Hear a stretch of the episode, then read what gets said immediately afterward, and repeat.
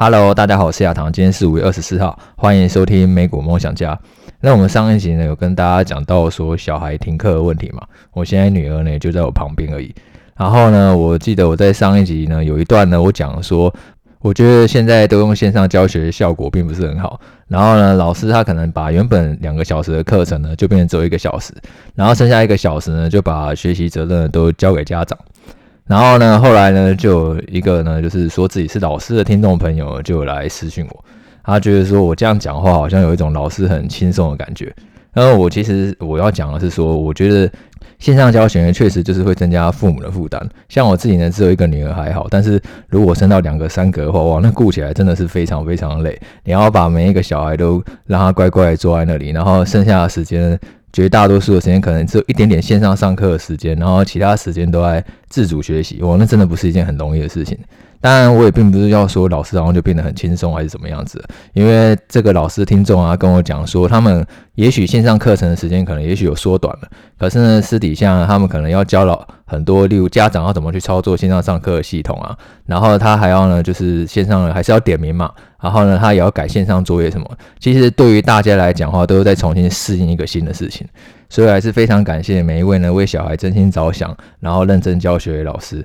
这段时间都要线上教学，我觉得这一定也不是老师愿意的，因为其实这就是上头的指令嘛。这段时间就是真的大家都辛苦了。但是我对线上教学或者说是全面停课还是蛮有意见的，因为就是跟我上一集讲一样，我觉得这个效果真的就不是很好。而且像是现在学校已经全部停课嘛。但是补习班还是可以正常去上课，所以我还是正常送我女儿去上课，因为我觉得就像我前面几集讲的，这个疫情对于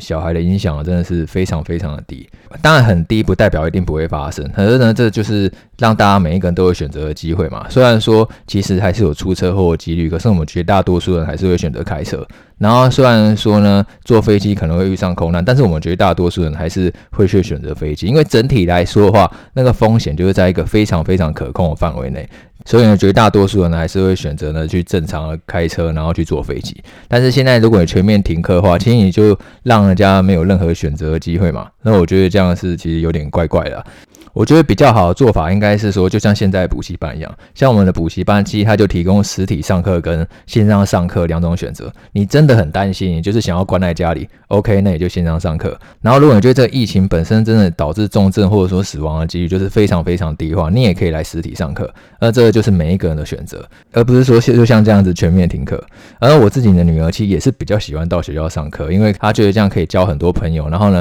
可以跟老师一起聊天，然后还可以帮老师的忙。她觉得这样的学校生活是非常开心的。我也不希望说他的学校生活就只剩平板，然后还有口罩，这样的话其实上学就一点都不好玩了嘛。好，那我们来讲一下上个礼拜美股的表现。那上个礼拜呢，道琼、标普还有纳斯达克指数呢都是下跌。道琼指数它连续八个礼拜下跌，那这个是一九二三年来首次，等于说过去一百年以来，道琼指数从来没有发生过连续八个礼拜下跌的情况。所以呢，我们最近遭到了美股修正啊，算是非常非常难得一见的。可能现在地球上还活着的人呢，多数上都没有看过道琼指数呢出现这样的情形，所以是一个非常非常罕见的记录。那标普跟纳指呢，他们也连续七个礼拜下跌，也分别是二零零一年跟二零零八年来首次，也是很多年没有看过。所以呢，最近美股的修正呢，真的是一个蛮痛苦的过程，因为其实已经很久没有这样子连续下跌的情况。那为什么市场会只下跌？市场到底在担心什么？其实美国银行它每一个月都会做那个基金经理的调查，然后调查说呢，这些基金经理人呢最 care 的问题到底什么？那根据五月份最新的调查，现在市场最担心的风险呢有三件事情。第一个呢就是他们担心联准会呢升息还有缩表的速度过快。那第二个就是担心说，如果呢这个联准会它紧缩资金的速度过快的话，那可能引起经济衰退。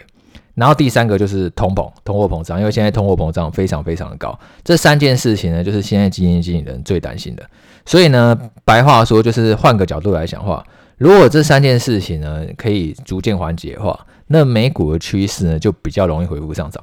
也就是说，假设我们可以在未来几个月看到说，诶，联总会呢它升息啊，然后或者说紧缩资金的速度呢有放慢的话，那这样的话呢，如此呢引起经济衰退的几率也会降低。然后，但是联准会它要这么做的前提就是通货膨胀可以在未来几个月逐渐的下降。所以呢，之后大家就是一样，就是观察这三件事情嘛。联准会呢，它升息的进度，然后呢，经济发展的情形到底怎么样？再就是通货膨胀的情况。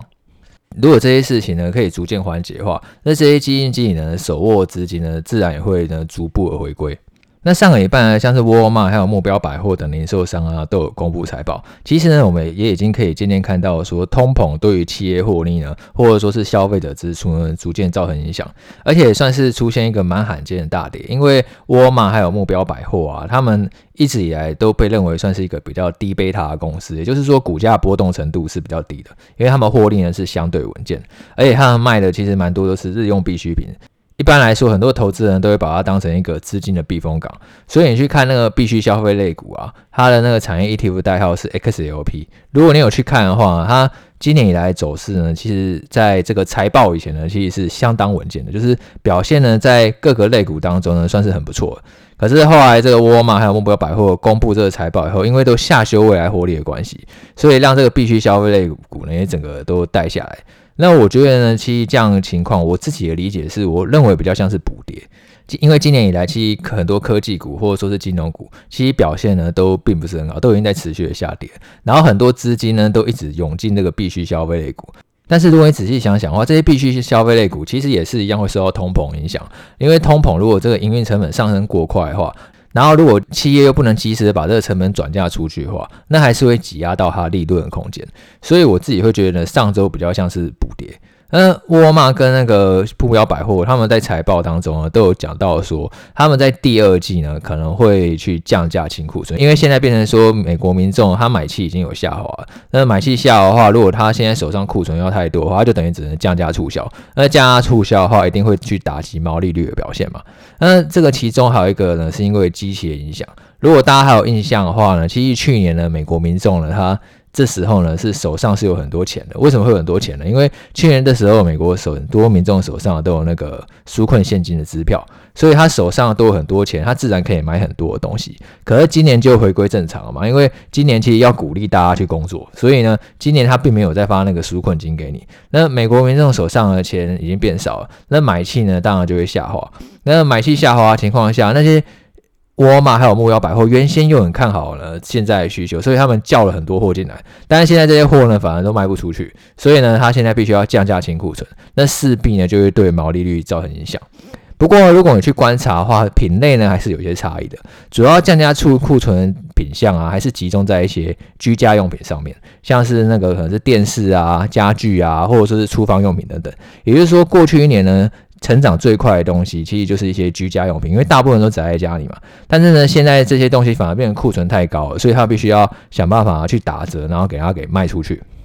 可是呢，一些外出类的用品，例如像是行李箱，然后或者说是化妆品，然后呢香水，然后呢防晒乳等等，这些产品呢倒是卖得非常好。因为呢，越来越多民众已经觉得这个疫情真的已经不太重要，所以他们已经从居家呢转向外出。所以我觉得，如果你现在真的在挑选公司的时候啊，我记得我在前几集 podcast 当中有讲到，我觉得一些旅游相关的类股，或者说是一些外出服务相关的类股，还是可以留意的。他们的需求很明显就是比较强的。但是如果是一些居家概念股呢，相比之下，他们现在可能就还在清库存的阶段嘛，所以短期之内这个营运基本面回稳，可能就需要一段时间。那沃尔玛跟目标百货啊，我觉得已经是营运呢相对稳健的公司。可是呢，财报公布以后呢，股价却直接爆雷，就是分别大跌百分之十，然后跟百分之二十，算是一个蛮少见的一个情况。那自然也会就是说引起更多投资人的担忧嘛，就是连沃尔玛、目标百货这样的公司都已经下修未来获利的话，那这样的话是不是说之后会有更多的企业去下修未来获利？像我今天醒来后，我就看见那个 Snap 也在爆雷。Snap 它是欧美呢蛮常用的一个社交软体。我们常常可能比较常听到就是脸书、IG，然后抖音、推特等等，然后但是欧美人其实有蛮多人在使用 Snap。那 Snap 它昨天盘后啊是去讲说呢，他原本预估呢第二届营收呢会成长百分之二十到百分之二十五。可是呢，他现在呢认为说，这广告预算呢其实缩减的比想象中还要快，非常的多，因为通膨上升的关系。然后呢，企业呢他去缩减这个广告的支出，再加上那个苹果变更也是政策影响嘛，所以他认为这个第二届营收可能会比原先预估成长百分之二十到百分之二十五了，还要来得更低。那就是这句话让这个 Snap 盘后的股价又直接大跌百分之三十，然后当然也就带崩其他数位广告的公司嘛，像是脸书它盘后呢也跌了百分之七。然后推特跟 Google 呢也都跌了百分之三。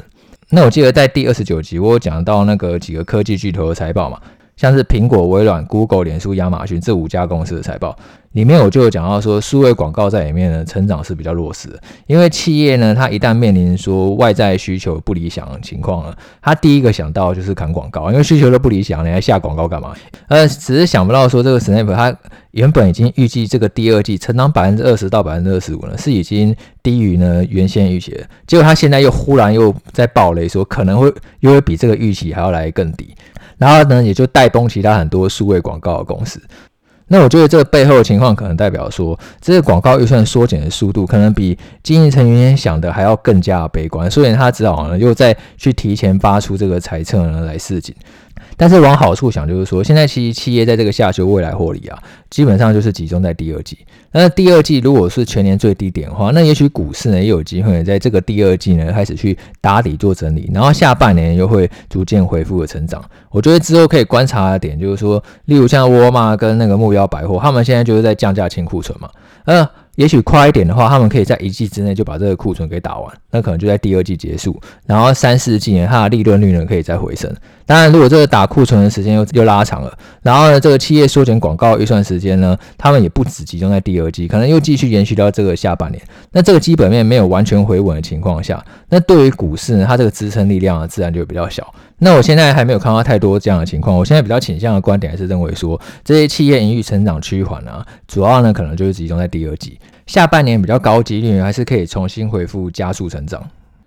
只是事情你也是没有绝对嘛，因为投资你就是在处理几率的问题，几率很高不代表一定发生，然后几率很低也不代表不会发生，所以呢，做好资金控管一定是最重要的。你不用想说你一定要去抄在最低点，只要可以买在那个相对低点就很不错。所以每一次进场前，其实你都可以去想想看，说你自己停损的条件到底是什么样子。例如说，你今天如果投资的是个股，那它可能例如说是一个营运很稳定的股息股，然后每一年的股息都可以去持续的调升。那也许呢，你就可以用那种左侧进场的方式，就是呢分批一直往下去慢慢的加码，但是也要去小心说，不要加码到说不小心说这档股票呢占你整个投资部位太大。那假设说这一家公司在未来真的出了什么问题，那对于你的资产呢就会出现一个很大影响。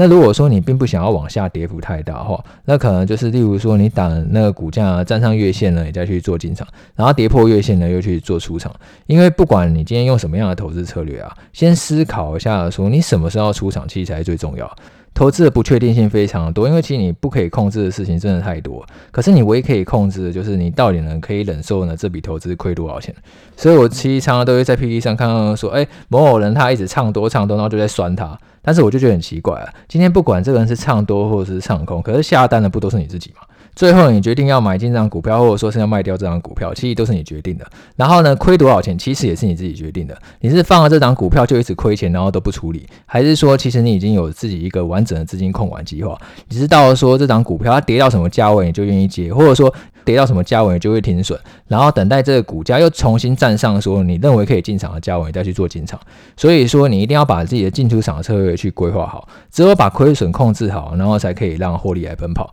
那最近的美股呢，行情呢是已经是相对难做了，因为整个市场的大盘就不会太好嘛。然后从 Snap 那么大幅度的反应来看呢、啊，我觉得还是可以理解为说，现在市场就还是偏空头市场，因为利多消息对于市场没有什么太大振奋的作用，但是一旦利空消息出来，却就直接大跌反应。那这个就是说，现在市场还是在空头情绪当中啊，所以你在这个阶段，如果你要去做多的话，难度一定会比较高。所以呢，资金控管还有进出场的策略一定要先拟定清楚，这样的话你整个资产的波动幅度呢才并不会太高。好，那就祝大家投资顺利了，我们下期见，拜拜。